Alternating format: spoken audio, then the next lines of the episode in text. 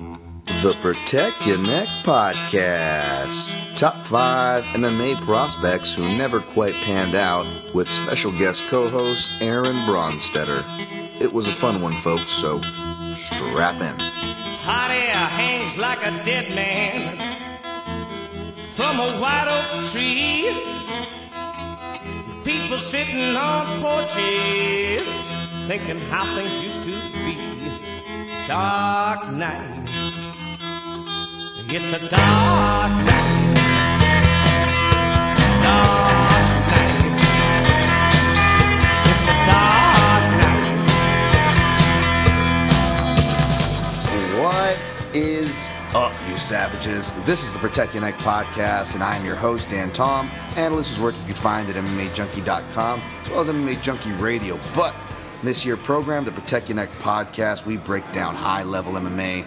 That's what we're going to do here today, tonight, but in a slightly different way before the fight on International Fight Week. I got my man, a lot of media friends are in town, but uh, sitting down with the return guest co host, that is Aaron Bronsteter from TSN Canada at Aaron Bronsteter on Twitter. What's up, Aaron? It's nice to see you do this in person in your element. You're, actually out doing the UFC this week. You know, usually they have two events during International Fight Week. They're down to one, and you're doing two podcasts. So maybe you're the big show in town here, Dan Tom. Well, I'm the late show in town, for as listeners know, so it's kind of a makeup. I've been pretty good, if I must say. I've, I've given them a lot of content. I've been actually trying to integrate the top fives.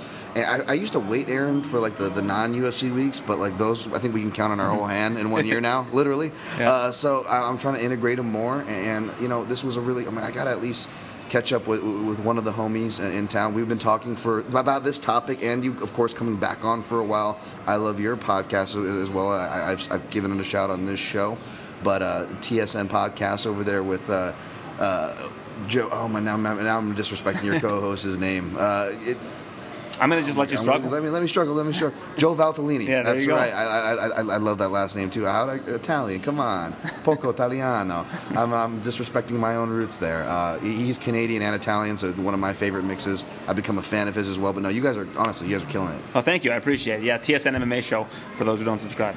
That's right. Uh, and give them uh, give them five star ratings and reviews, even if you don't listen on iTunes, because that just helps the algorithms, and they definitely deserve it. Um, but yeah, we're, we're here for international fight. We're not going to touch too much. Like kind of Aaron tipped off. I'm going to be doing two podcasts. I'm going to be breaking down my picks and stuff for you guys later. Um, I believe you, you broke down some of your picks on previous week's show, but since there is no podcast this week, do you have any? I'll, I'll bounce the question you bounced to me off air. Do you have any leans this week, Mr. Bronsteter? You're not a bad uh, picker uh, by, any, by, by any means either for people that pay attention. Well, I like the margin of safety.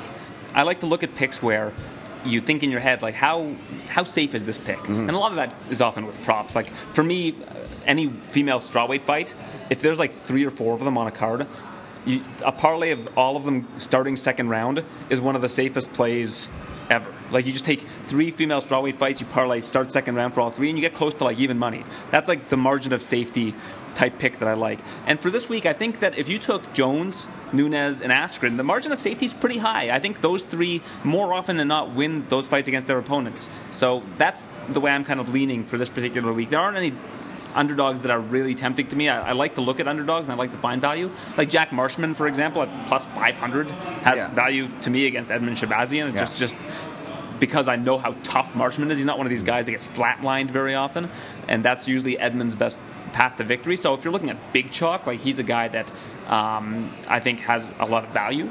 Yeah. But um, in terms of that particular parlay, I just I don't see that one going off the rails. Yeah, definitely. Marshman is definitely one of those fighters where he fits that kind of archetype of you bet this guy's a dog, but you don't want to bet him as a favorite.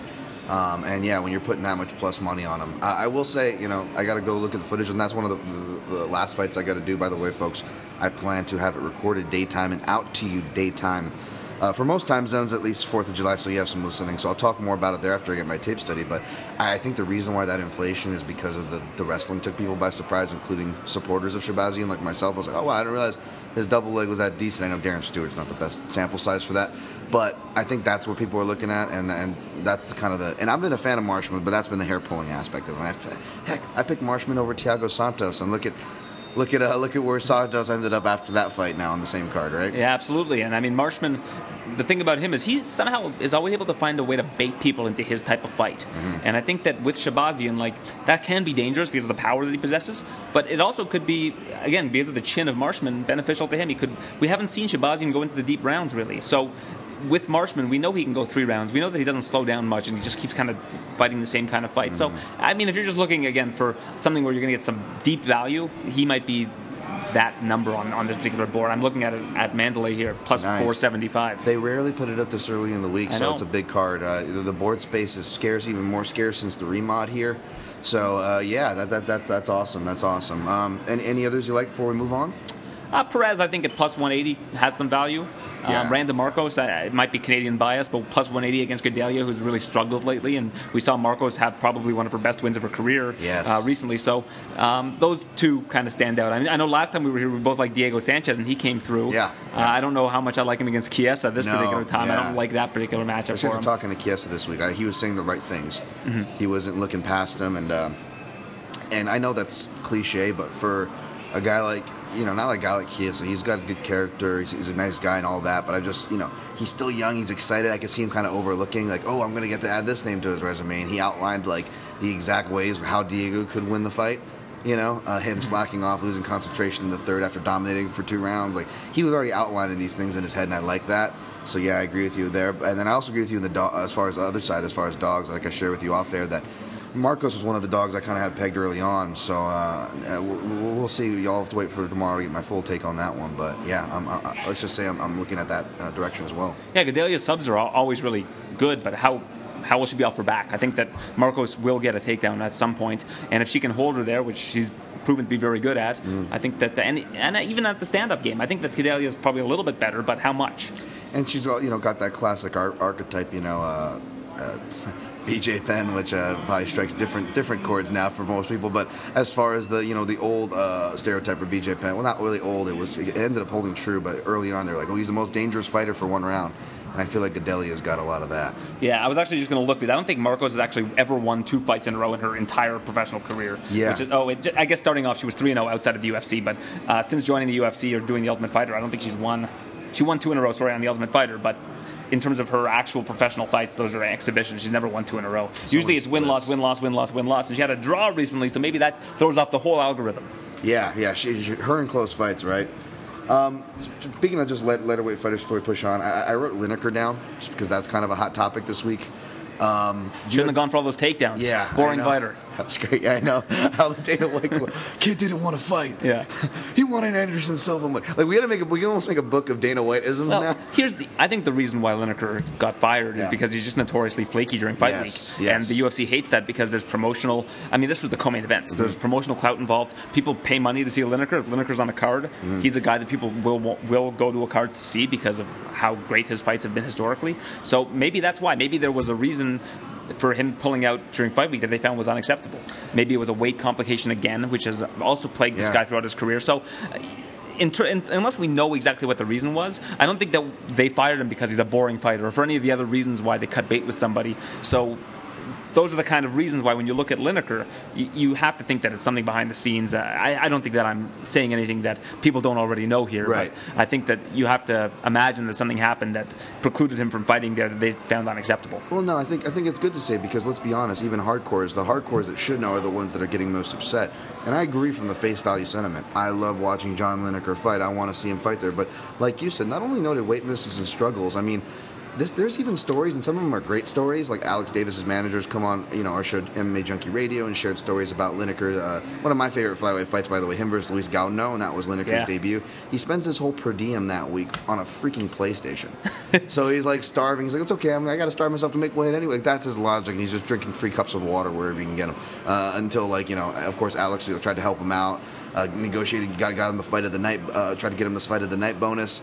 But I mean, like as far as making poor decisions, or like he, there was people that, that spotted him. I don't know if it was This is fight maybe against Alptekin Ozkilic, but it was like in Macau or something. But like he and he actually made weight for that fight and won. But like he was spotted in the food court the day before weigh-ins, just chowing down on pizzas. I mean, like you hear these stories about Lineker even in fights where he didn't miss weight. It's and like Charles Oliveira. Charles Oliveira like- can make featherweight, and he weighs in at like 152 for lightweight fights. It's Like, what do you, do you just not know? Has nobody taught you how to get those extra pounds off? Like, you walk around at under lightweight a lot of the time, and now suddenly, like, to just cut those extra seven pounds, it's impossible for this guy. I don't, and he still wants to go back to 145 too, even though he's doing well at 155. So Right. he's he's an enigma. I love that guy though. Do, Do Bronx is one of my favorite guys. Me If, too. if we did Yeah. a podcast on like top five fighters that like were never champ, like that don't have a ton of name value, like Yeah. he's he's on my list. Yeah, okay. And Lineker might be too. I don't think you would have made that list for the one we did recently did where like uh, me and Jordan Killian did. We did, I think we did top five fighters you you, you, you you forgot about or maybe fights you forgot about. But Yeah, I listened to that one. that Good- kind of a, oh, thank you. But I think that you're right. The, Do Bronx belongs on that list, but how coincidental is it? Both Do Bronx and Lineker are both risky in the cage with their fight style too. I don't think that's such a coincidence. You know what I'm saying? You kind of fight as who you are. Um, so yeah, I think that's important to remember. And the only thing before we push on to this top five, folks, I have written next to this is kind of apropos. I wrote Dana White contender series because you're one of the only members of the media I remember who kind of shared uh, the same take uh, as I did from the ever-going Brendan Loughnane uh, issue because you know, with only one finish by TKO leg kicks, there's really not there really hasn't been too much to talk about. Oddly enough, this season. But uh, and, and the reason why I'm tying this to the Lineker and the White thing is because you know, I, was, I was just having a talk with my, my mother of all people, but I was comparing um, Dana White to one Donald Trump, and they're ironically friends. Where, hey, listen, believe me, uh, I'm sure 90 uh, 95% of the stuff is deserve it. It's true, and I, I disagree with most of it. But it feels like there's a certain line you can cross where, you know, and I, I, politics are too annoying. And even in my MMA feed, it seems like politics seem to overtake it. But even with, you know, especially with, with the media, where you can almost take the stance, even if you're right or you believe in your stance and you're quote unquote right, I feel like we, we almost can do damage to the cause and maybe even the fighter in question who we're quote unquote trying to help by doing these narratives. You know what I'm saying? Uh, for, for example, and, and just I'll, I'll, I'll let you chime in here, but just to catch up briefly, but you know everybody focusing on Brendan Loughnane not getting a contract, which I agreed with. I, he would have gotten a contract. I, I wrote it in my article, but at the same time, nobody recognizing Dana White saying, "Hey, but this guy will probably be in the UFC anyways," or recognizing that this was already the precedence of the show, something you reminded listeners and your uh, your uh, your followers about, and you know, and that he would have probably ended up in there anyways. We've seen all these precedents. Like none of this should have been a surprise, whether you agree with it or not. I was more uh, um, surprised that Dawkins didn't make th- didn't get the contract. Me too, Like yeah. Was so 30 25s, showing incredible groundwork, not giving his opponent a minute to breathe, Yeah. and he doesn't get the contract. Um, that kind of surprised me. Yeah. But um, especially since the the fighter that took the fight against the guy who didn't make weight, like they functioned like they factored that into the rationale for which uh, again it's the Dana White just will shoot from the hip Right. and that's kind of what's cool about the show is like you never really know what's on his mind Yeah, what um, and in. I always try to give out two contracts when I watch the show before Dana does Okay.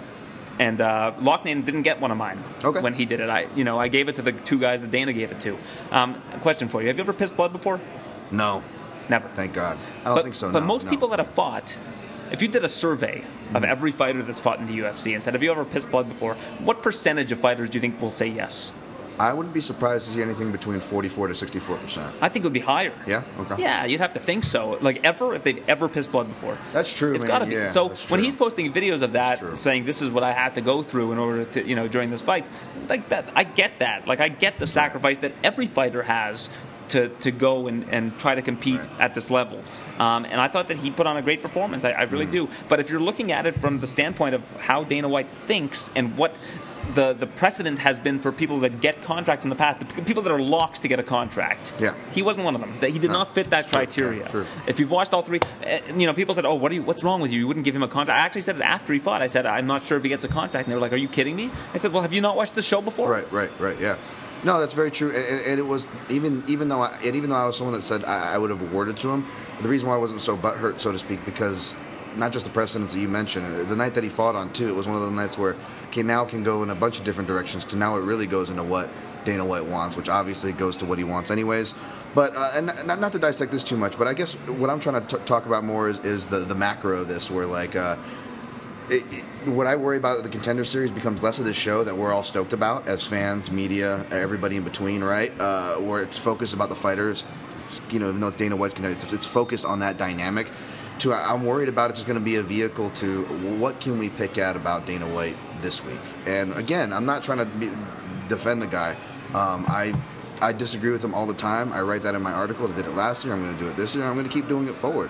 Uh, but at the same time, I don't know how much justice it'll serve if I were to keep getting on my soapbox, for example, or use my platform, like, ah, this guy, this guy, and then keep because then when this guy finally gets in, they might, you know, you know, look at Nick Newell. Nick Newell did not get matched. Not that he should have, not that he would have wanted to, and uh, but he did not get matched up with an easy guy whatsoever. When I looked at who he was matching up, I go, oh because remember before it, it, was everybody giving him crap and and, mm-hmm. and hey I, I, was part of it. I wrote a, an article about uh, helping uh, you know to try to you know talk about Nick Newell's technique where I interviewed him and and why he and trying to explain why he was a UFC level fighter before that. But you almost look at it and Dana White doesn't forget. Say what you will he agree with him or not he doesn't forget. He's like an elephant when he remembers things. And yeah I was just thinking that. I'm like I wonder if, if, if, if I worry I guess to my colleagues I would express worry that hey, be you. I, I, love guys that are honest and do the, share their opinions and aren't afraid to go against the grain. You have to be objective. It's the, the job. But I almost worry for my colleagues that the ten contender series could turn into a vehicle. What can we pick? You, you get what I'm saying here? Am I? I don't know. But. Yeah, yeah. I mean, they're always going to try to pick things that he does apart, and I just think that it's counterproductive for that particular show because we already know what he's looking for. Exactly. It's, it shouldn't yeah. come as a surprise. Yeah.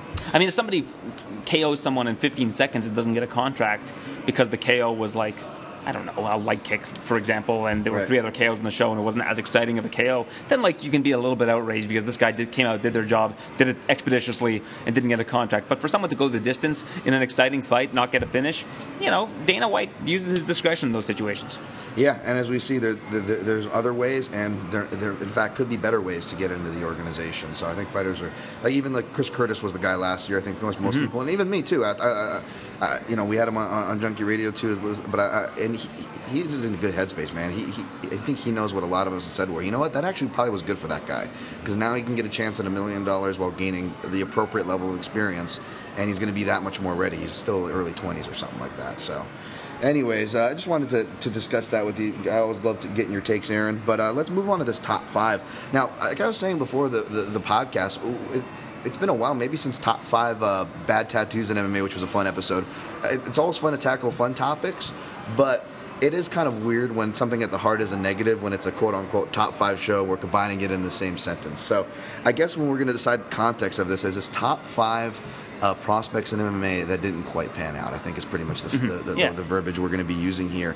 And it's not. And just I just want to preface, uh, state off the top of our head, this isn't a, a an episode to, to to shit on fighters or this or that. That's not our intent here or come off that way. In fact, this is a really good opportunity. I'm sure for you, Aaron, doing your research, you tell me to talk about fighters we don't often get to talk about, and hopefully, whether it's guys that were watching the sport, forgot about, weren't following as closely, or weren't following at all, can get better context to when we see these prospects and the lessons that are being learned. And if you want to go back and enrich yourself with the sport, so that's our goal here. I kind of wanted to state that off the top. What do you feel about the topic? Yeah, I think that you said it best. It's kind of a deep dive into prospects that maybe you didn't even know about at some point, or, or you might want to go back and watch, or we can talk about how things went off the rails a little bit. And I think that a lot of fighters are pretty realistic about their careers. Um, you know, I don't think that it's. Um, you know that we're reinventing the wheel here. I think that a lot of people that know that they had a lot of hype behind them, that they didn't exactly meet up to expectations, and that's fine. And again, I don't think it diminishes them as, as a mixed martial artist.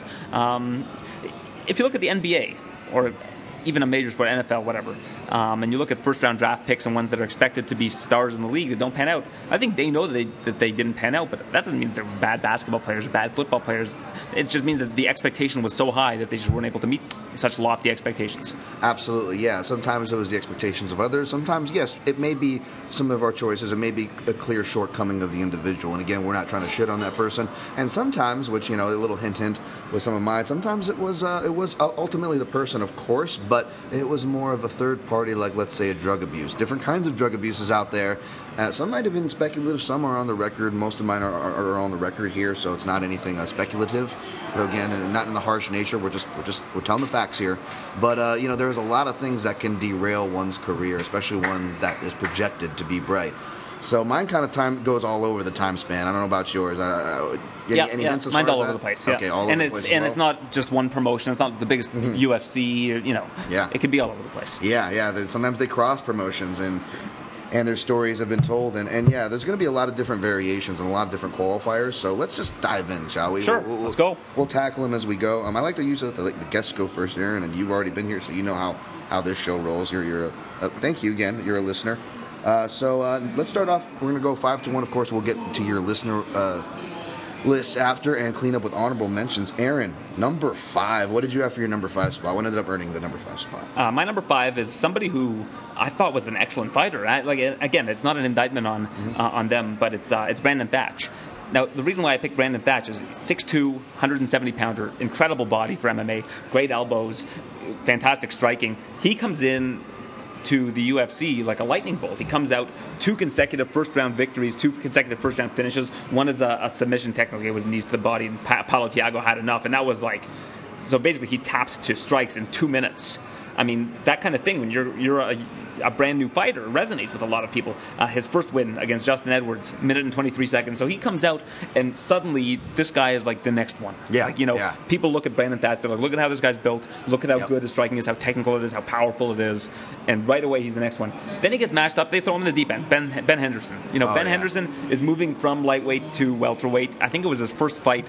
Um, decided to give to you know to try it out. Somewhat, at, uh, short notice, right? Took that. yeah, too. somewhat short, short notice, and it was a, really competitive fight. I mean, like Yeah. Thatch looked really good. Thatch was a big favorite, I think, Yeah, for that fight. if I worried about recall. Benson, even Yeah, myself. Yeah, I think Thatch was the favorite, and Ben Henderson was one of the best to that date lightweight champions of all time. So I mean, Yeah. he had the pedigree behind him, and that just goes to show the hype that Thatch had at that point in time.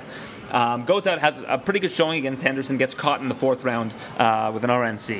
You know, got taken down. That was kind of the first time we got to see him really get start to run out of steam. It was in the fourth round. Remember, this is a five round main event. He had only been in the first round for how many first round victories in a row did he have? He had almost like just from from the eye test here, ten in a row against guys like Chidi Njokuani, Danny Davis Jr., Mike Rhodes on the regional scene. So like good names on the regional scene too. So it's not like this was a complete fluke.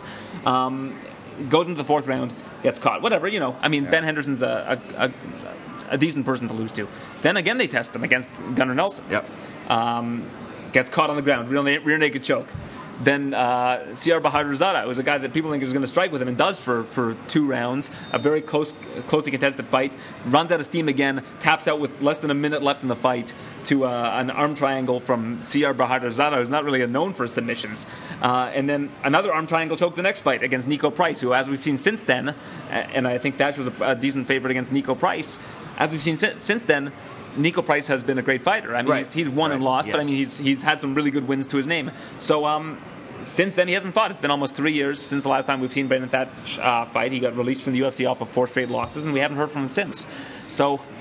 I think that he qualifies for this list just because of how much promise he had at that one point in time before he took that fight with Ben Henderson, a fight that I think he was winning to that point, uh, or at least was a very close fight. I remember it was a very technical, striking affair, uh, and then he just got caught in the fourth, if I recall. I didn't get a chance to go back and watch that one, but um, from my recollection, it was a, a very close fight up until that point in time. So um, he's number five on my list. That's great, man. He he's on my list here, not as a, a number, uh, Honorable but, mention? but on honorable mention for sure, and could have very well been. Uh, probably would have been my number five if I had him on the list, same spot as you.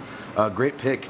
Um, yeah, man, and it's crazy the drop off. Some people we may mention they may actually go on to have careers after their drop off. Yeah, for sure. But but some I think the most hardest hitting ones is when you see either their career dropped off at the point where you found out that they weren't the prospect, and or they just had a string of losses until they stopped at that point. It Right. just- it, went, it was like a hard cliff. So it wasn't even like they just stopped. Oh, what could have happened? Did I take that loss too hard? Not good. No, they, they they tried to get back on the horse multiple times. Right. But they just couldn't. Those are kind of ones where like, oh yeah, that, that that's definitive. Yeah, and unfortunately with Thatch, like he didn't even have the opportunity to get back on the horse. Well, th- my next guy, my number five, actually was similar. Uh, he didn't. He had the opportunity. His career didn't go on much after the, the UFC career didn't go well, and uh, it was pretty much, I believe, all four losses. They may have even been four KO losses, which kind of, which kind of came out of nowhere because he's 35 years old now, but he was in his prime when he was in the UFC. And this was Hatsu Hioki. Not many Japanese fighters we could get excited about. For example, uh, it wouldn't have qualified for the list. But yeah, I thought about a, a Gomi, but that would maybe be a different list. That maybe would be a list for like top five prospects who didn't pan out in the UFC or fighters Yeah. that didn't pan out in the UFC. Yeah, stars from other promotions that came over we and failed, like a Will prospect, Brooks, for yeah. example. Mm-hmm. He was already a star in Shooto and Pride. Yeah. He had multiple titles. Was already a big name. So so Gomi wouldn't count for this, right? Mm-hmm. And I took that into consideration as well. Like when I was thinking of guys like Will Brooks, Yes. like he was a champion in Bellator, beat Eddie Alvarez. Like it's hard to say that he was, you know, a, a failed prospect. He just happened to not do as well in the UFC. Yeah, yeah, maybe, maybe the a failed ceiling, you know, a projected ceiling. But Mm-hmm. As far as the again keyword uh, in this title, guys, like Aaron said, prospect. Um, and Hatsu Hioki, I, I, I do feel that he, that, that he qualified. I mean, I got his. Uh, I didn't want to pull it up too pre- prematurely. Aaron's I in my that. screen view, and I want to surprise there. I want to. Get Yeah, I'm- I'm trying to hide my screen from you. Yeah, good, good.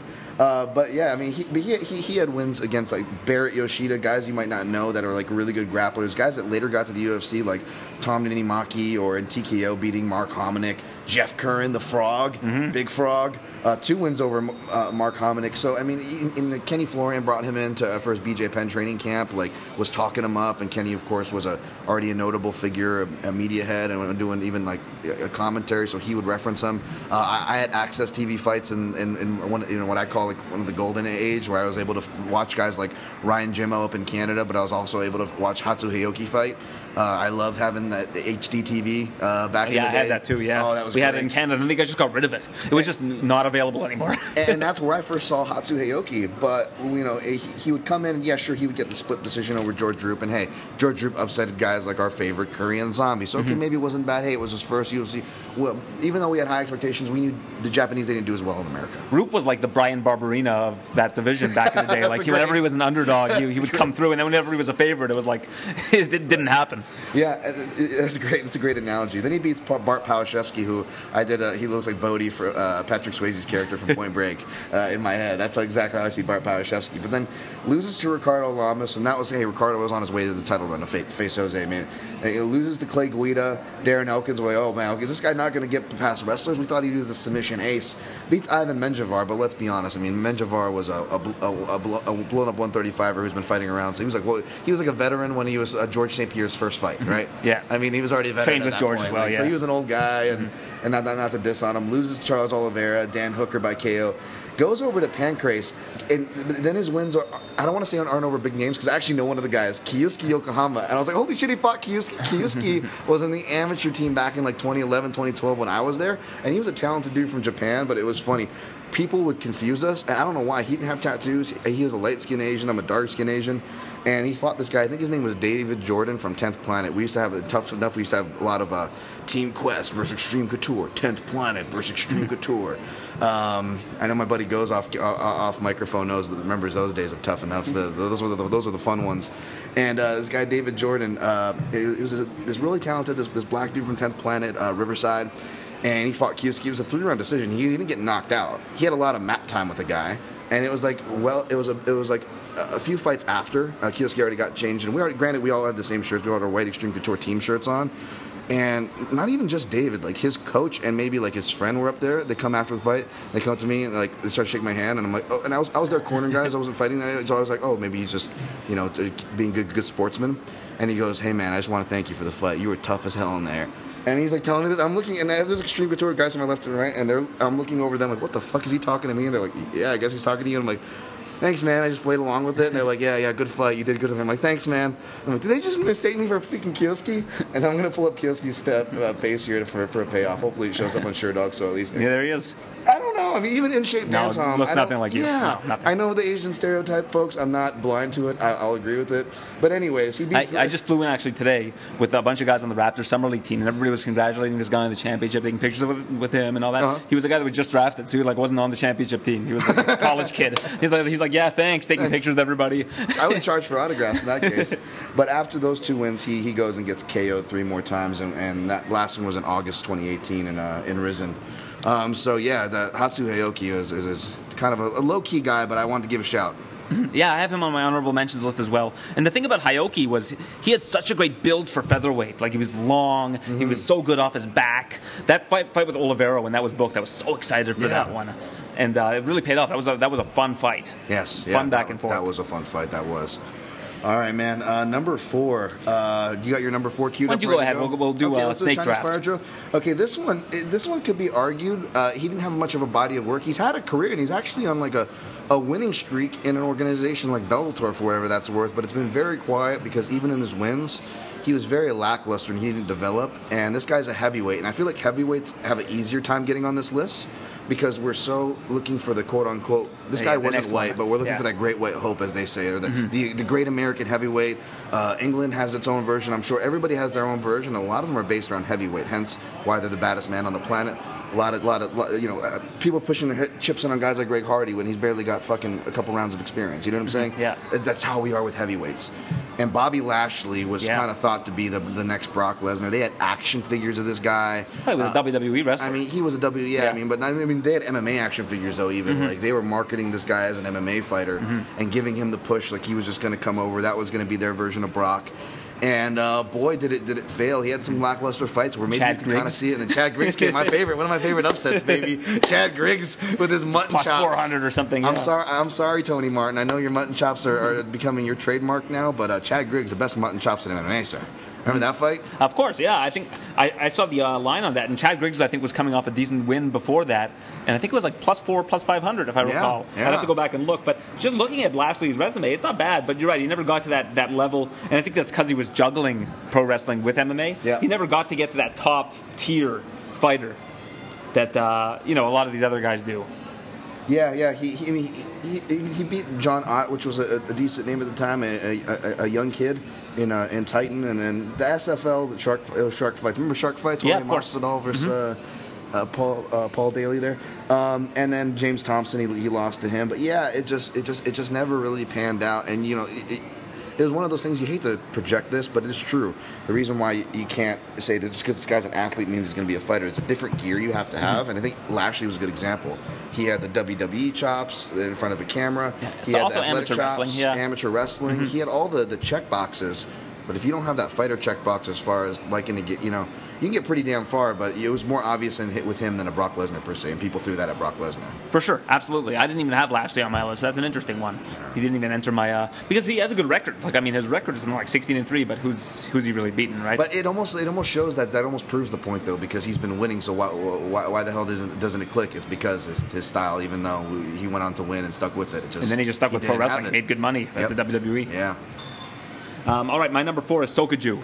Oh, Um, nice. yeah. Yes, I haven't written here too. Not on my list, but yes. Basically, a relative unknown beats Little Nog in 23 seconds, and there were odds that weren't readily available. But I think like Little Nog was like a minus 1700 favorite for that fight, something Yes. absurd. Yeah, it was one of the at biggest the time. upsets in- They- yeah. they didn't keep like they don't keep a lot of those old Pride lines, but they were available at the time. Shouts And, to uh, Nick Kalikas. I think he dropped dropped that one uh, on the bantamweight episodes a while back. But yes, you're right. Yeah, you're some right track. crazy line, um, and then auto, like automatically with this massive prospect. Uh, um, since then, though, he's alternate, alternated wins and losses pretty much ever since 19 and 18 now. Um, and I used to work for a company called The Score. Uh, It was a television network that uh, eventually got uh, sold, but it still exists as a website that our, our colleague James Lynch works for now.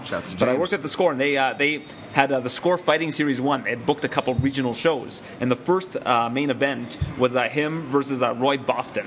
Um, and he kept using this trash talk leading up to the fight, saying, "I'm going to fart on this guy's face." In every interview, he was like, "I'm going to fart on this guy's face." And it was three rounds of the most boring MMA you'd ever seen. It was just like Oh technical God. striking, not very little volume. He ended up getting the win over this guy. I think Roy Boughton was from Michigan. I think he's still fighting actually. And um, Sokoudjou, I think, is still sort of fighting as well. But Lord he- Honky, if you can track that down, I need to see that. Or the- someone, the Roy Boughton uh, versus Sokoudjou? Yeah, that promo. I need to fart on his face. Oh, yeah. That's what I've How tastes my big pee It might be on. Uh, you might be on YouTube. I should see if I can. I can look it up and find it. But he kept saying, "Yeah, I'm going to fart on the, fart in this guy's face," Whoa. and that was his trash talk leading into the fight. Um, but he goes to the UFC, goes uh, one and two, lost to Machida, Yep. lost to uh, Luis Cane, What who was actually going to be on my short list for this too. One of few of Machida's finishes too in that, in that stage where he was on a, A decision sub finish, stretch. yeah. yeah, and uh, Cane was going to be on my list too. He was like another guy that everybody that's thought was going to be huge. Yep. Um, but then, yeah, he ended up in Dream. He ended up doing Dream Dynamite, Strike Force. Like basically, he kept fighting for all as like a headliner in all these regional cards. He had that terrible fight with Ryan Jimmo. Um, at MFC 31, also on the Canadian regional scene, that uh, he ended up losing a five rounder to uh, to um, Jimmo. May he rest in peace. But uh, yeah, just had all of these like he fought like his resume of the guys he's fought. Like let's go top to bottom here. You got uh, Sergei Kharitonov, Thiago Silva, Matt Hamill, Paul Buentello, um, Linton Vassell or Vassal rather, Linton Vassal, uh, both Irokin brothers. Oh, my Uh, God. Yeah, Jan Blachowicz, Yep. Jimmo, Yeah, I saw that, Jan yeah. Blachowicz again. Yep, yeah, that's right, Uh, yep. Shamil Abdur Rakhimov, uh, who's in the UFC, of course, now. Houston Alexander, Mousasi, Bob Sapp. Like, look at listen to these names that this guy's fought. Lost to Glover Teixeira overseas back in 20, uh, 2006. So I mean, he's been all over the place. But uh, after that win over Little Nog, everybody expected this guy to be a huge, yes. huge. And then he beat Arona in two minutes as well, right after that. So people thought he was going to be Right. this big prospect. Only ended up having three fights in the UFC, going one and two. Man, you know, it was it was crazy because uh, that was guy. This guy almost made my list as well, and it gets deceiving because it was weird. Like, wait, only two fights in, and he was, uh, you know, it, was- I could see why he was such a big underdog uh, before that run. But it was also one of the ones where, like we talked about, where their career afterwards kind of justifies them being on this list, so to speak, right? Right, yeah. Because you look at that list, like even, even money against Machida. I mean, his right? best his best win for in the last like almost ten years has been Jan, that Jan Blachowicz win. But even that one, I believe there. were- I didn't Mm-hmm. It was back. like controversial, if I recall. It was a TKO retirement, so it was something happened in the corner, and so it was an injury. It was actually injury. Mm-hmm. Okay. I, I don't know how the fight was going, but Jan went back and beat him pretty clearly. Yeah. Uh, so uh, that was another reason why I was so surprised to see Jan get finished in his last fight. Which, by the way, another reason why I, I like him against Rockhold. I went back to watch that. That was just like the most perfect, wild, but also he like perfectly ran shot. into a Ran Thiago into it. Santos shot, which Yeah, is like- not a good idea. Yeah, and he still was kind of conscious. You know, he didn't go Mm-hmm. completely out. Um, it still took like a billion follow-up hammer fists, which didn't feel good either. Uh, but anyways, not to sidetrack there, but yeah, yeah, th- th- to, to play connect the dots, right? That that was probably his best win though, and that was a controversial one. So could you? Yeah, dude, that guy was that guy was was. No, that's a great pick. I have to mark. He he almost made, made he almost made my number four, and my number five as well. So, do you want to double dip or should I go to number three? I guess I can go to I can go to mine. All right, Um, yeah, my number three is uh, Erick Silva. So Nice. I mean Erick Does that mean Silva, also on your list. Uh, honorable mention. Don't. Honorable mention though, because we don't have any crossover. This yet. is that's, good. That's Yeah, this is crazy. Yeah, but I mean Erick Silva. I mean, it's hard for him not to be on this list because if you look back at, he was always the next champion. Like win, he'd win, lose, win, lose. Erick Silva was going to turn it around at some point, become the next champion, uh, and then it, it just never happened. USADA came into play, and he just didn't look the same. Um, I don't mean to make that an indictment, but Right, it's kind of been a common yes. common discussion with Erick Silva. Yes. And now he's lost two in a row in Bellator. So I mean, Erick Silva just never panned out. I mean, plain and simple, never panned out. And if you look at his odds, he was a minus 400 favorite against Josh Koscheck. And that's when Josh Koscheck, this is like in 2015, when Whoa. Koscheck beat him in the first round. Like, this is like peak Josh Koscheck. Yeah. a- that's, how, that's how high the hopes for this guy were. Minus 1,200 against Takenori Sato, a fight that he won. But I mean, that that's how much Hype, yeah. hype this guy had. He lost to Carlos Prater. I mean, it was a DQ. They were looking minus 400. they talked about that DQ loss, like Jon Jones was like, that'll be like nothing on this guy's record. You just wait. Yeah, exactly. right? You just wait. No, totally deserves to be on the list, even this high. Like, absolutely. He's Yeah. one of those guys just off of pure uh, hype, and was also one of those examples where I'll, I'll get to, you know, perhaps some, some more noted drug examples. This is maybe a more speculative one, but I agree Yes. on that speculation, by the way. Um, and yeah, yeah, it, the, the, the record kind of speaks to that too, you know? And if you had bet twenty dollars on every one of this guy's fights, I wonder how much you'd be up because he was such a big underdog in a lot of these spots. Yeah, that's insane. True. Wow. Man, no, that's a good one. That's a really good one, Erick Silva. There's a there's a couple Brazilians that you can mention in the same way. They may come up, so I will kind of cut my talk short on that. All right. But my number three, actually, uh, I might get an impromptu just speak behind the curtain. I don't think I said, but we're actually recording in the Mandalay Bay studio. Yes, hello And everybody. uh, yep, yep. And uh, we got my man goes uh, in the background here. Who I, I keep I keep light, lighting up his spot. He's just trying to get some work done. But I actually I'm curious if, if he does have an opinion on this. He can actually shout and can be picked up by mic if he does. But my number three is uh it goes back and, and goes. I'm sure you listened. We were doing the top five prospects in MMA that didn't quite pan out for whatever reason. And this one you can argue maybe number one. If I was more of a hardcore at this time of the sport, like a, someone like Goes was, perhaps he would be. But Goes, would a David Terrell find his way on your list? Yes, absolutely. Why? Why is that? You can just you, you um, get picked up by speaking from where you're at. Because back then, you were finally starting to get get rid of Royce Gracie and what he had accomplished, and so anybody that you heard coming in with any sort of Gracie training was big. And when he came in, he knocked out Matt Lindland, and we thought that's one of the best wrestlers out there. This is now somebody with a Gracie lineage that can strike, which we hadn't seen. So everybody wanted to see that kid succeed. Man, I went back to watch that fight and it was insane. And and I guess just one one last thing, if you, if you knew you were Aaron, no, to fill in the blank. But yeah, Matt Lindland was ranked the number one middleweight and should have already gotten a title shot. Now I I don't know the politics at the time, but I believe he he didn't get along with UFC brass. Uh, at the time, and I know that he did take a fight outside the UFC before that. And although that wasn't as uncommon back in those days, folks, this is like the 2005, 2006 era. Um, I'm, I'm, sure it probably wasn't looked at very kindly, right? And and, and was there anything there? Did, did that ring any bells for you, the politics wise with the uh, I don't know what's off the record and what's not. Oh, okay, I got you. He, I got you. Uh, he had a little something to do with like a, a gambling promotion and they weren't allowed to do Oh, that. Yeah, I remember that and now. then he kind of just said fuck it and did it anyway. So I know that they didn't like that a lot. And so, yeah, speaking of gambling, so he was gambling kind of extra by taking that fight against this guy. And and like Ghost said, he came up he came up through, and he, he actually was story like this guy would travel hours at a time just to go travel with uh, train with uh, guys like Cesar Gracie. And Cesar Gracie was talking about him like he you know like like, like they were talking about him as the prodigy, and this was before the, the BJ Penn, uh, the, the, you know, uh, well not before BJ Penn, but uh, uh, he was kind of out of the UFC at this point. And yeah, he had that Gracie name attached to him. David Terrell did, and he was just one of those guys who was just a phenom in and out of the gi. Like he, uh, he, he just like submitted Ricardo Almeida with like a wicked leg lock before uh, before that Matt Lindland fight, and it was insane. Like he's a jiu-jitsu guy, and he was but he was a southpaw who could throw hands, and it was kind of sloppy. But he did like a, a Manny Pacquiao ass double two to Lindland, where he throws the two, rolls under, comes back with the two, and up till that point, um, aside from one kind of a, uh, stoppage, uh, Lindland really didn't have that reputation as for as far as being dead and go went. And for whatever reason, like some guys look worse when they got knocked out. And Lindland just looked like he like died every time someone knocked him I out. remember that. Yeah, yeah. He would always be completely out on his feet. Robbie, Yeah. like you know, Robbie was bad. He, Robbie sets his feet down after he does it, like Yeah. almost, almost like it was the Undertaker puts him in the Undertaker position. But like it was crazy because the replay back then, it was one of the. Uh, they even note on production, like, like Goldberg says thank you to production, as in this might be the first time they're doing the close in replays, and it's great because you just see Sean Shelby and Bruce Buffer, like their faces go dead because it was like.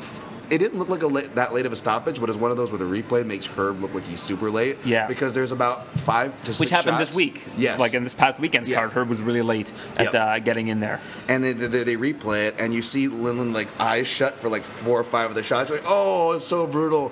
And they're they're they're interviewing David Terrell, who's like speechless. Like he he can't even believe he got to this point, which kind of plays into his kind of storyline into why he crashed. And I'll reference an article for those who want to go deeper on that. But um, it was great because then after that, as brutal as that was, it's like you, even even the commentators are like uh, shocked by what just happened slash the replay of it.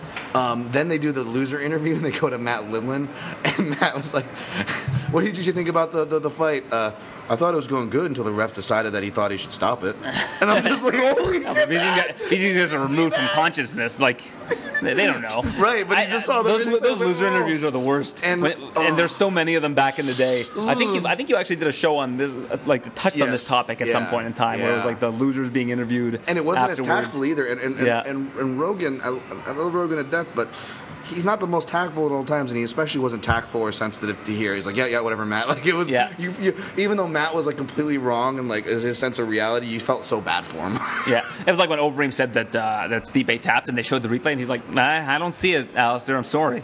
And he, he had to, he's forced to watch a replay of him being proven wrong on the spot. Right. Well, his next fight comes against Evan Tanner for the uh, vacant middleweight title, right?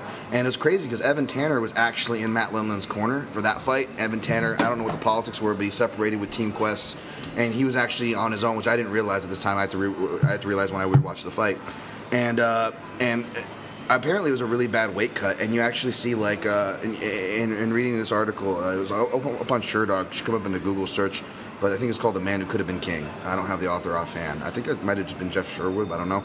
Um, but yeah, and, and he, he talks about it. Dave Troy's like, I didn't even want to take my hoodie off. I was insecure about my body. And you see John McCarthy at the check-in station trying to get, get him to take his hoodie off, and he won't.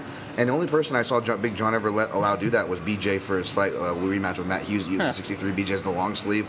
And I think that's BJ Penn, like, whatever, he'll take it off. And I guess they gave uh, David Terrell that same courtesy, but you could tell Big John actually tried to get it off him. He takes it off and he actually looks fine, but he was a big guy from middleweight. But he was a, he was a full six foot. He had long reach. He was this guy was an athletic guy, David Terrell, for people who don't know.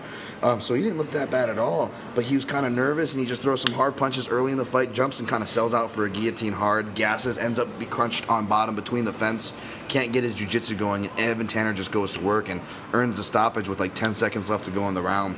And that one's kind of funny too because they go back to the replay cam, and instead of like Sean Shelby and Bruce Buffer in the background, you get this perfect view. There's the cage pillar, and you, I don't know if it was a judge or a commission member, but you see this really old lady, like gray hair, like Yeah. just kind of poke her head out. And, and you just see like a brutal, like bloody, you know, Dave get elbow in the face, and you you see her do the smirking, mm, no, the shaking nod, head disapproval. Yeah. "Mm, no, This it was needs so to be great. stopped, sir. It was great. Yes. I was like, what is going on here? Uh, little tidbits of going back in time, but yeah, and he he he, uh, he actually would come back and he would get end up getting a win. Um, shoot, I forget who it was. Uh, he ended up getting Matt a win Scott after Smith, that. Scott Smith, yeah, down. I was thinking of uh, Joaquin Phoenix, and because he looks like Scott Smith looks like Joaquin Phoenix, and uh, Tony Martin had a kid. He definitely looks a lot like Tony Martin. That's a good yeah. It was like I don't know. Ben Folks kind of looks like Joaquin Phoenix. too. Yeah. Mm-hmm. a lot of people look like Joaquin Phoenix in the sport. But uh, he was scheduled to fight, uh, I think Ed uh, Ed Ed, Herman, yeah. Mm-hmm. and like UFC 78, and then just could never get back in. And people were still, even after that, were still waiting. This guy could return at any time. Even Yeah. until 2011, people were talking about this guy returned. Now he can still fuck shit up. He never returned. He's a happy. He fell back in love with jiu-jitsu, which was his original love. Fighting actually made him fall out of love with it. That's why Mm-hmm. he crashed and burned. Because as talented as some guys are, Aaron, some guys are just aren't meant to be fighters. Yeah. and they're okay Yeah, with that. And that's, and that's okay. yeah. That's fine. That's not a bad thing. But that's why he's on this list. All right, I think you're up again.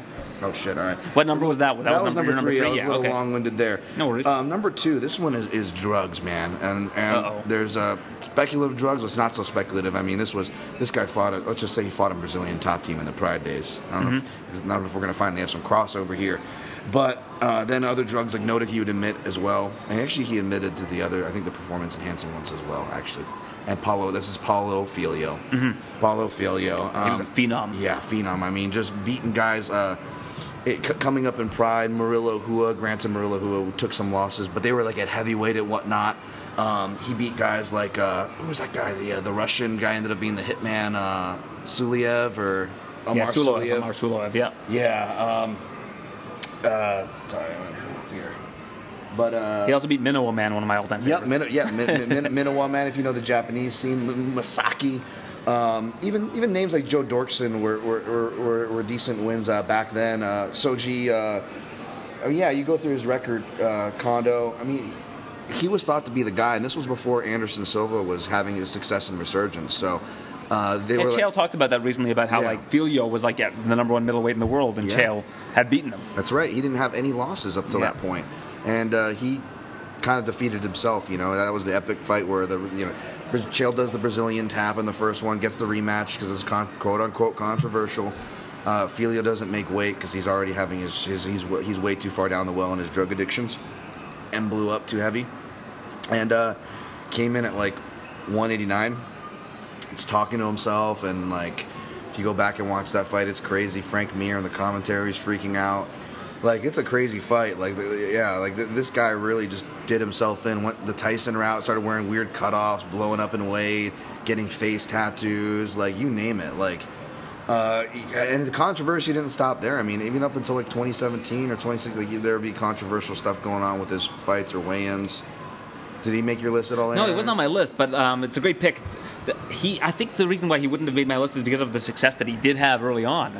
Um, but what you're saying makes a lot of sense. I mean, he fell off dramatically. Like he was supposed went from being like considered the best in the world to being just like a journeyman, pretty much. I mean, he could have been. He was, you know, if the the promotional shakeup with the Pride buyout went a different way, he was pretty much like one fight away from fighting Dan Henderson for the title, right? The Pride yeah, title, yeah, right? yeah. Because he was that division. Yeah, he was in the grand. He was in the uh, the semifinals of the Yeah. of the Pride middleweight Grand I mean, you know, so from the Dan Hendersons, Anderson Silvas, and granted, he was, and he even kind of was content. He's like, you know what, I'm going to be become the champion of the blue cage first. He said, and then he'll. Well, I'll worry about that other bridge when I cross it. And we never got to that, man. So We that was your number it. two. Yep. We still don't have any crossover. So let's No. see. Let's See see, what what, we're going to get does. here. All right, my number two is uh, Josh Grispi. Oh, nice one. All right. Josh Grispi. If people don't don't remember, like when he was in the WEC, four straight first round victories, Yeah. and he was the guy. Like basically, sim- very similar situation um, to who I had, who was the my, my number five, Brandon Thatch. Very similar Yeah. situation to Brandon Thatch. Like reputable organization comes out four straight first round wins, and uh, he then fights Dustin Poirier. He's like a minus three hundred favorite against Dustin Poirier. Yep. Um, let- let's just go through his four UFC fights. So he loses four in a row to uh, to uh, in the UFC. Dustin Poirier was like minus opened at minus. Uh, sorry, he opened at minus 365 Insane. against Poirier. Opens at minus 350 against George Roop, the underdog, ki- the underdog who kills Yep. everybody. Yep. Opens at minus two 220 against uh, Rani Yahya.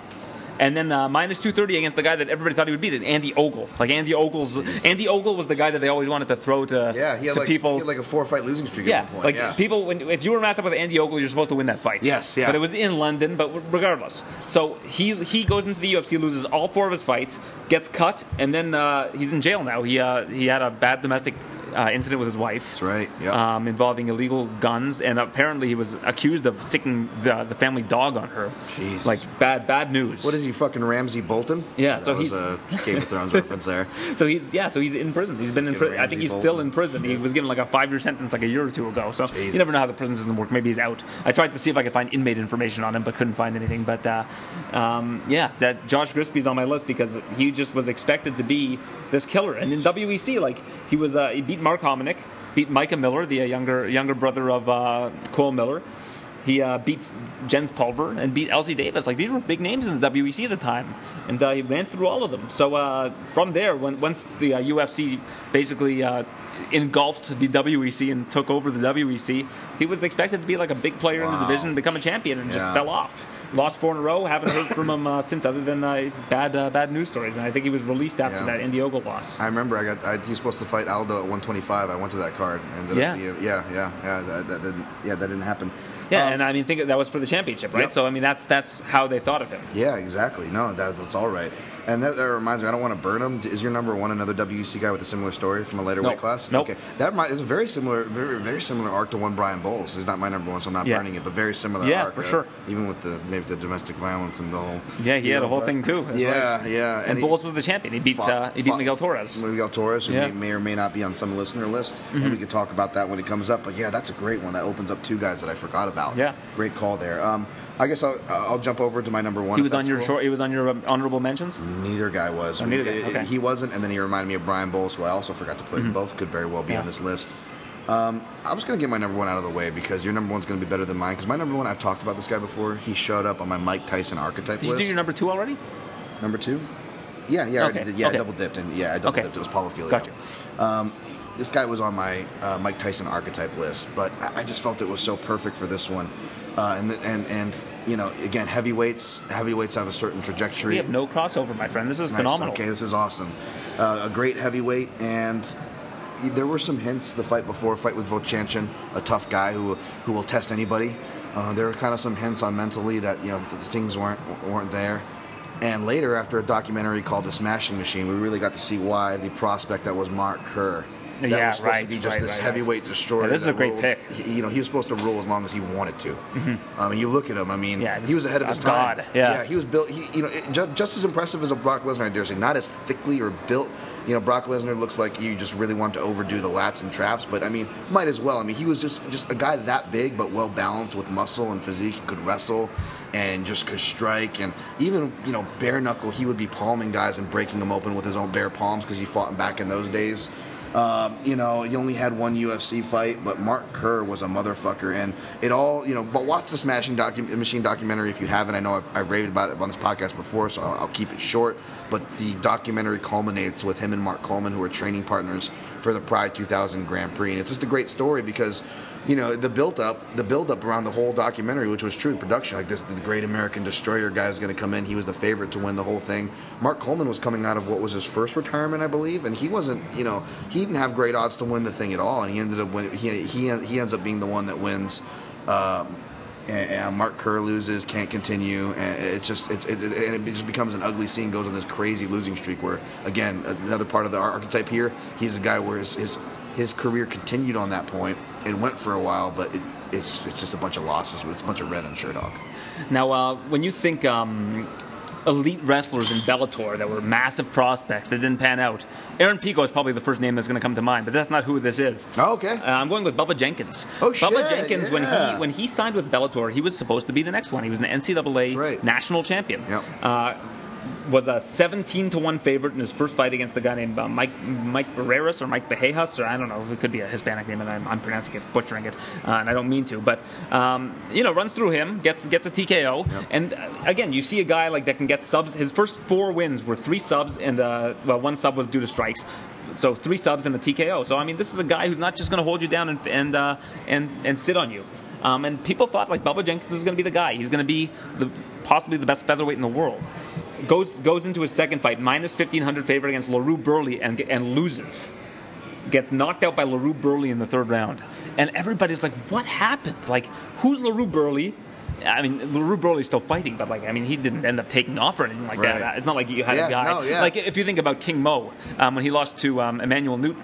Like Yes. Emmanuel Newton ended up being really good. Like Yeah, he ended up win- winning He fights. and, water. Yeah, Yes. yeah. But uh, he loses to Larue Burley, and um, people are like, "Oh my God! Like, the, uh, who is this guy? And how does he how does he end up losing?" And from there, it doesn't get much better. I mean, he wins four in a row again because they keep matching him up against guys that he's supposed to beat, and then they put him up against uh, Georgi Karakhanyan, and he gets, you know, he goes in for a for a sloppy takedown and gets subbed like bad gu- gu- guillotine choke, chokes him out, um, and then just from there, like I mean, again, starts winning again, beats a guy named Joe Wilk. I don't know who that is, but then- has a, a matchup with Jordan Parsons, who's known for being a, a high level amateur wrestler as well. Wins a split decision against him. Uh, beats Goiti Yamauchi, which is still his best win to date, um, and then fa- faces Karakhanyan again and gets knocked out within a minute. So um, gets released from Bellator after that, then goes to ACB and loses to Ali Bagov. Yeah, yep. So I mean, he, he's now the champion at Brave, so he does have something. I mean, it was his first fight in Brave, ends up winning the uh, the Brave featherweight championship. So he's still around, he's still doing his thing, he's still fighting for Brave. But uh, in terms of where he was supposed to be, you're talking about a guy who was a, a two-time All-American, national division champion, national division runner-up twice.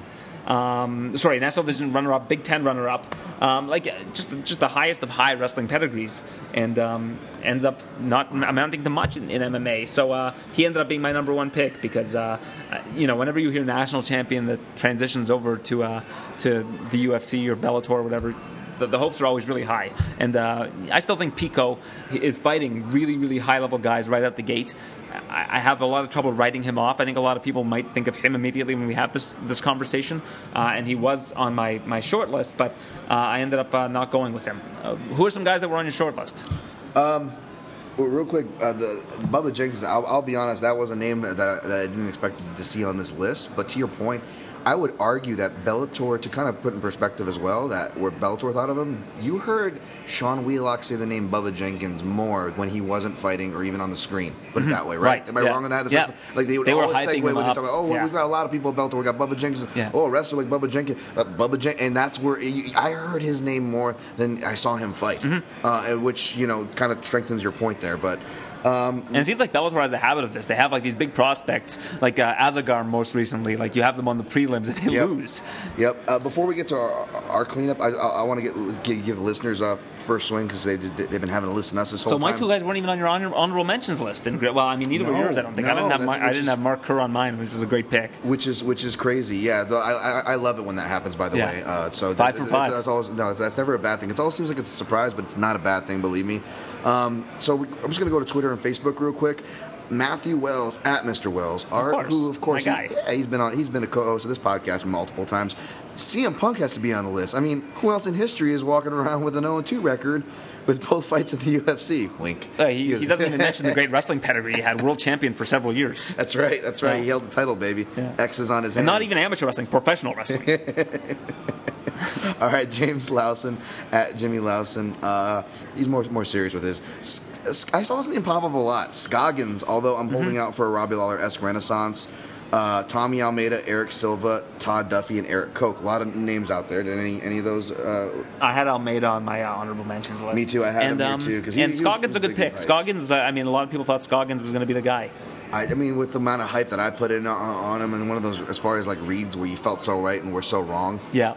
He's definitely up there, but in my he'd always get you hopeful jumps in- again. yeah, but he just jumped into guillotines, and it's not like he wouldn't do like what you said he was going to do. Yeah. he would show you how he was going to outclass the guy. He just by the second round, he's like, you know what, it's time to jump into the guillotine. Another guy I thought of was Justin Lawrence, who's similar to Justin Scoggins. Great karate background, Oh, yeah, hyped up good-looking off kid. tough, yeah, good looking kid, and just never never panned out. And uh, of course, yeah, yeah, Tommy Almeida. We talked about Erick Silva. Erick Silva, spinning shit MMA says Erick Silva is a USADA victim. Me think he liked the fresh juice. Wow, Mr. Spinning Shit MMA. But he also adds uh, in a serious ad. He goes, uh, Spinning Shit MMA adds Sage, uh, Miguel Torres in the UFC. Which kind of fits under that c- category Yeah. we were talking about. Like that'd be more like a Gomi. He already had a Right. title. He already had his yeah, name. and Torres in the WC was a killer. Yeah, yeah. So I get his intention there, but it wouldn't make the list. I think we both agree. David Loiseau, Yeah, the Crow, but he, he got But a title already had- shot, and I mean, he- was good. He still remember? won. and even in fights. losses, he like even in losses, he still made legendary Yeah. fights like with Rich Right. Franklin. So it mm-hmm. wasn't like he crashed and burned. Yeah, he was a- fighting the top guy, right? Yeah, I mean, I know there's kind of stories now that I'm thinking about it. Maybe that maybe he could have been better and they were mental, but that's a lot of fighters. And like you said, he was kind of already established there. Um, as I go to Facebook, uh, you want to say Sage? He mentioned Sage Northcutt. Sage- Did that, that come on? No, Sage wasn't on my list because I, I never had such high expectations of Sage. Like I, I could always kind of tell that he was being hyped up to be something, but I never saw enough from him to think like this guy's going to be a champion one day. You know, this guy's going to be an upper echelon guy. Um, but yeah, I mean, the hype machine was certainly there. I just never thought of him as being a great prospect. So, so I'm going to Facebook here, and it's kind of funny. I didn't check it before, but you know how I asked Goes to weigh in on uh, David Terrell? Yeah. Well, the first comment is actually from Goes three hours ago that says David Soul Assassin Terrell. So shout, There double shout to Goes. He was Yeah. already ahead of me there. Yeah, way ahead of the He was way ahead. So when you asked him that, maybe he thought that you were like playing possum and pretending you didn't see the comment. Oh, okay. Wow, I wasn't even playing. Wow, Goes is such a pro though that even if I was, he he just plays right in. You know?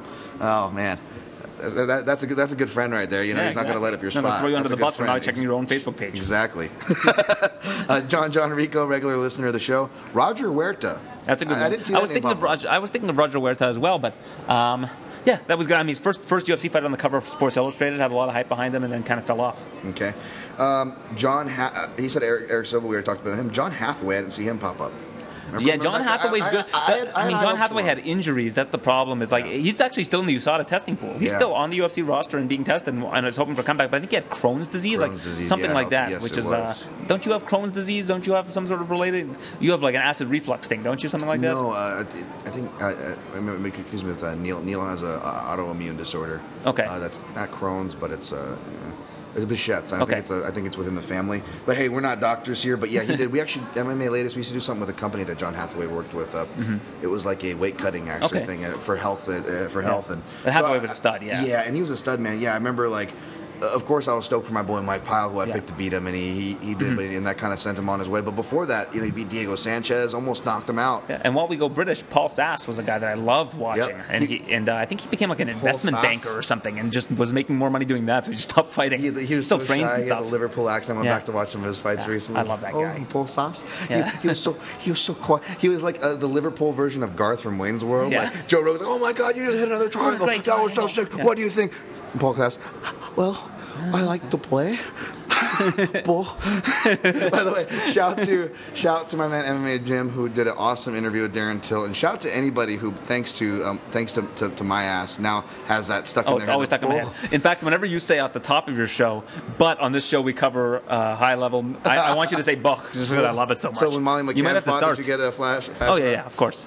Well, you know, I was so excited. And then I'm noticing that Oh. other people that aren't like Liverpudlians are do, do it also. Like Scot- Scottish people do it, and like you'll notice yeah, it. uh, like yeah. Paul Craig Paul was Craig, doing yeah. it. Yeah. so I now I've it. totally Oh. picked up on it. You've you've you've uh, you've brought some greatness to our world by bringing that to our into our awareness and consciousness. Thank you. That reminded me. The I was supposed to give a shout to the listeners who love the impressions. I just got a bunch of love after this last one, as far as, these and I like hearing that. That's my goal because I think I have to put a tweet out. Like I, uh, I hope that my goal is to just infect you guys. Hopefully, The impressions are great. You know, like if you ever want to uh, like do Aviv Gozali or something, some sort of Israeli accent, I won't be offended. Okay. I actually did. Uh, did you? I gave you a little. Sh- I think uh, uh, you were talking about uh, on the TSN podcast about Rozenstruik, and I was laughing because I was like, I don't know because Aaron's Aaron's a Jew or whatever, or like, but like It has and, Rosen like, in and like he yeah. was excited about Canadians, so like I didn't know who this guy was, and I forgot about his first fight. Yeah. So in my head, I'm like, oh, this is probably like a big like Canadian Jew heavyweight. This Yeah. is how I'm interested. I, you don't hear about that that often. And I look complete opposite. totally of that. opposite. Yeah, Like, I was totally like- and like so,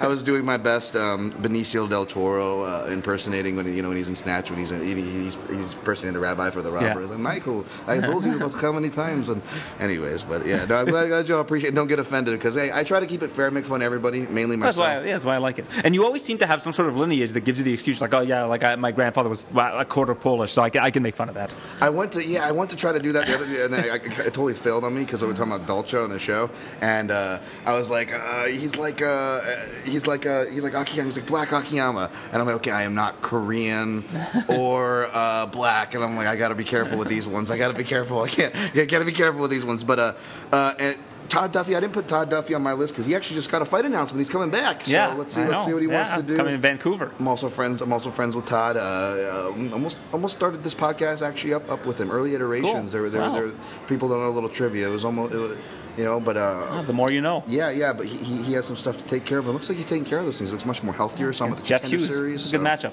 Yeah, it's a good matchup to come back to. Let's see what he's got. Um, Hugo Darte uh, from Go, G- G- uh, uh, from Goes as well. Goes also said PVZ. I have, I have her written here. Uh, she didn't make it, but I, I know that would be a name that came up. Um, by Christian Stein, by prospect, do we mean young or someone who didn't make the majors? Oh, sorry, Christian, I didn't get a chance to answer you there. Uh, Dante Morgan, Rudyard Moncayo. I don't know. Is that an inside joke? Or- He's the guy that got kicked in the chest by Pat Smith, like UFC 7 or something. Holy Okay. shit! That's a deep Well, dive. shout to Dante Morgan. He, He also went to kindergarten with George. Dante, Oh, Mor- wow. What- Dante what was Morgan that? is all about the deep dives. By the way, he's one of the only guys, Aaron, and I'll say this to you because you might actually uh, know uh, know this band, but uh, he, uh, he he knows the Sisters of Mercy. Uh, Of course, yeah. yeah, yeah, like in Goth rock legends. Yes, yes. So like I, I think I played like Lucretia, my, my reflection or something for like a UFC Russia intro, and he was like, oh, dude, or something. So Dante Morgan will always have a special place in my heart right. for his love for, for music. But that's it for the listeners. Anything that they didn't hit that you, that's on your list, Aaron, before we get out of here? Uh, someone said Thomas Almeida. Uh, Phil Hawes is on my list. okay, yeah. I mean, yeah. he was like, "Oh, the next Jon Jones." He right. went to Jon Jones' alma mater, trained with Jones. I was at he, that like, fight, Has the the look of an elite athlete. Yeah. yeah. he just hasn't been able to put it together. no. Um, people fought me on this one when I was asking people for advice, but Sarah McMann. I mean, like, women's MMA is in such a, was in such an embryonic phase where like you had to be like you could be if you could be a specialist like Ronda for example like her judo made her be able to beat anybody because nobody knew how to stop the judo. thing.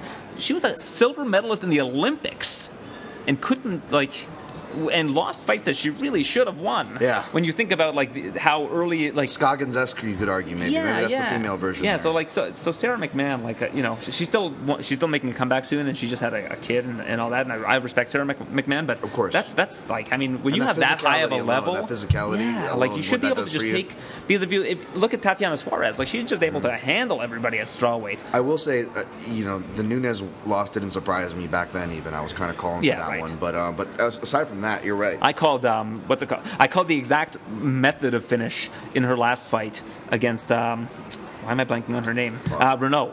Like I said, Reneau. I said she's going to take Reneau down and get triangled, and it's like exactly what happened Yep. to a T. Yeah, that's Um, crazy. Uh, I had Hatsu Hioki, as you mentioned. Okay. Uh, Gleristone Santos. For a while, people were talking about Gleristone Santos, like he was going to be the next big thing, and then he just like just Wow. never panned out. Uh, Amir Sadollah Yeah, oh wow. wins the Ultimate Fighter as a zero and zero professional, and uh, he, he ended up having a decent career. Like it's hard to call him a, a bust because like he was very green. I would say he's an overachiever because he's one of those Yeah, he few might even be an guys where, overachiever. like, because you look now, we're, ne- we're never going to see a guy Yeah. come 0 0 off that show. Right. For all the stunts that the UFC pulls for casting, Yeah. casting, matchmaking. Yeah, I mean Mitrione was 0 but, didn't win the show. Yeah, exactly. Yeah. Mitrione and, and Sadollah are those two guys where I give them so much respect. And I was a fan of Sadollah. Like, Mm-hmm. That was the last tough season I actually watched as a fan, by the way, like that Mm-hmm. Long ago. And I was a big Amir fan. And he actually has ties with my co-hosts as well. Mm-hmm. Yeah. And- Um, Aaron Pico, I have on the list, even though I, I still think Pico has a good shot of bouncing back. Yeah, if he yeah, can start putting early. it together. Um, Kimbo Jr. okay, yeah, baby slice. Baby Slice. Um, and uh, Jimmy Hettes. Okay, who yeah, I thought Jimmy was going to be like a really big, uh, big star, um, and then just stopped taking fights. It seemed like, and uh, but he, he can really do it all. I, I like that kid a lot. I hope he comes back, but uh, I don't know if he's going to. I've heard rumors that he might be. I love his style back. too. He's that he he was like you know a white East Coast guy, but he had that classic Japanese great, style. yeah. That, that judo, the action judo, grappling, Great punching, yeah. transitions. Like I love that style. I loved You- watching him. you- matchmaker's dream. But Uh, I thought he was just going to tear through you know everybody. who almost made my list, and I did. I think I did see someone mention him. Brandon Vera. What do you yeah, Brandon? Vera.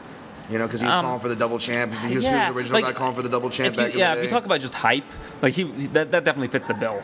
Um, because back then, like everybody thought he was going to just be the heavyweight champion forever. and I know he's technically the one champion Yeah. right now, but you look at the guys. And has been for some time. And hey, I love Brandon Vera. I, I, I'm not Filipino, but much respect having a Filipino That Black on Eyed Peas song, Filipino. Yeah, Filipino. well, that's He what that's what that song. That's yeah. what's up. Yep. Yeah. And uh, but and so much respect, but I mean, he's beating guys like Paul Cheng, who sound like dudes I went to high school with, and probably were. Well, I probably did go to high school with Paul Cheng. Mm-hmm. Yeah. I mean, that's the kind of guys he's beating mm-hmm. out there. Yeah, yeah. I'll just leave it at that. You can go look at the records yourself. I didn't put him on there. I thought he was worth a mention though. Tom Duquesnoy, he's one of the Yeah, more he was newer on my guys list who I actually felt you too. I don't know why he got just released. because he, Yeah. he, he retired. He was the guy. Like And, yeah. double champion. People thought he was going to be the next big thing. And even in his recent fight, he looked great. Yeah. And the looks are what cost him. Because he, he has a successful modeling career and has Yeah. decided not to fight anymore. Well, they saw his style. like, He's not changing it anytime soon. Maybe they're looking at guys like Aaron Pico with that wire. Yeah. like, you know what? Let's get let's get a little smarter. Um, I wrote. The thing I love about Duquesnoy as a sidebar is his ability to finish combos with leg kicks. Like he was just fantastic. Like he'd get in and hit you with a, a leg kick yeah. from in close. I love that. But continue. elbows, his long Yeah. arms.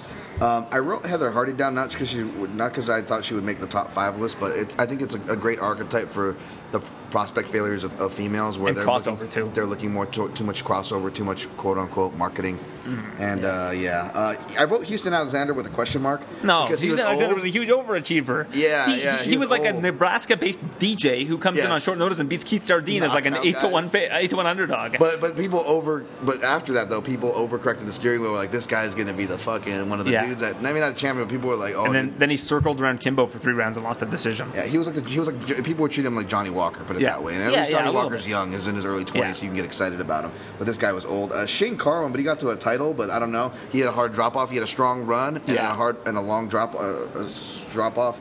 Uh, it, th- this is a real controversial one. He became UFC Former- champion, yeah, but former Rico- heavyweight champion, Rico, yeah. Mm-hmm. Rodriguez. yeah. um, because that's that's more of a you know a, a demon story kind of a thing. Yeah. And then uh, Marlon Sandro. Okay, Uh, people yeah. forget about him. You know, he kind of Yeah. f- crossed over with the Hioki thing, but yeah, had that's a whole. whole had nother. some issues recently. Yeah. Oh yeah, yeah, that too. It's just God damn it. That's that's a more d- d- depressing part of our our sport. But Yeah, that's now, all and now he's coaching list. women. He's coaching women over in China. He's like a. Do you know that? He's, he's in China Are you now. serious? He's yeah. one of those trainers for the. Yeah, he's trains. Um, I think Wu Yanan he trains, who's fighting soon. Wow, that's yeah. right. Yeah, he moved to he like left Brazil and moved to China and is like training women in China. Marlon Sandro, yeah, and his wife. Um, like shortly before that happened, I like I met his wife because she was the you know my uh, my Aldo interview that I have that uh, where he he says uh, the, the gravedigger comment. His wife was the translator for uh, for that interview. Oh my God. Oh, okay, yeah, I remember that. That was a great yeah. interview, by the way. Yeah, yeah, yeah. So uh, I saw like Marlon Sandro and his wife were staying at the same hotel with me like weeks before that incident happened. I felt terrible after reading That that, because uh, she was a very nice lady and Yeah. still is a very nice lady, I imagine. Yeah, no, Yes. absolutely. It's definitely uh, not as fun of the sport to cover, but it does it does come across our desk no matter uh, what our beats are, even if our beats are different. But sir, you have a, a, a speaking of media beats, you have a place to beat and get out to. So I guess thank you for doing this. This was a fun episode as usual. Definitely going to have you back, dude. But uh, where can people find for the rest of your opinions, coverage, pieces? Plug whatever you want where they can find it for this week and, and going forward. Yeah, just TSN MMA show for the podcast, at Aaron Bronsteter on Twitter, and uh, tsn.ca slash UFC for all of our coverage. This week during International Fight Week, it's going to be a, a plethora of stuff coming at you from red carpets to event coverage to one on ones. I've got a lot of fun one on ones planned for this week, so um, stay tuned. Awesome. Well, this will be dropping the day of, so, so that, that that information is all relevant. Yeah. Be sure to follow Aaron on Twitter, of course, at the PYN Podcast on all platforms uh, Twitter, Instagram, Facebook. You can find me at Dan Tom MMA. Uh, throw in some annoying underscores if you really want to track me down on Instagram for my occasional picks there. But yeah, you know the drill. Have fun. We'll get you be hitting you with a breakdown show within the next 24 hours here. So stay tuned. Stay subscribed to the channel, and of course, uh, you know, always subscribe and rate and review friendly. The friends of the podcast. Uh, uh, you know. It doesn't matter if you listen through iTunes, it really helps. So have fun, have a good weekend, and always protect your neck.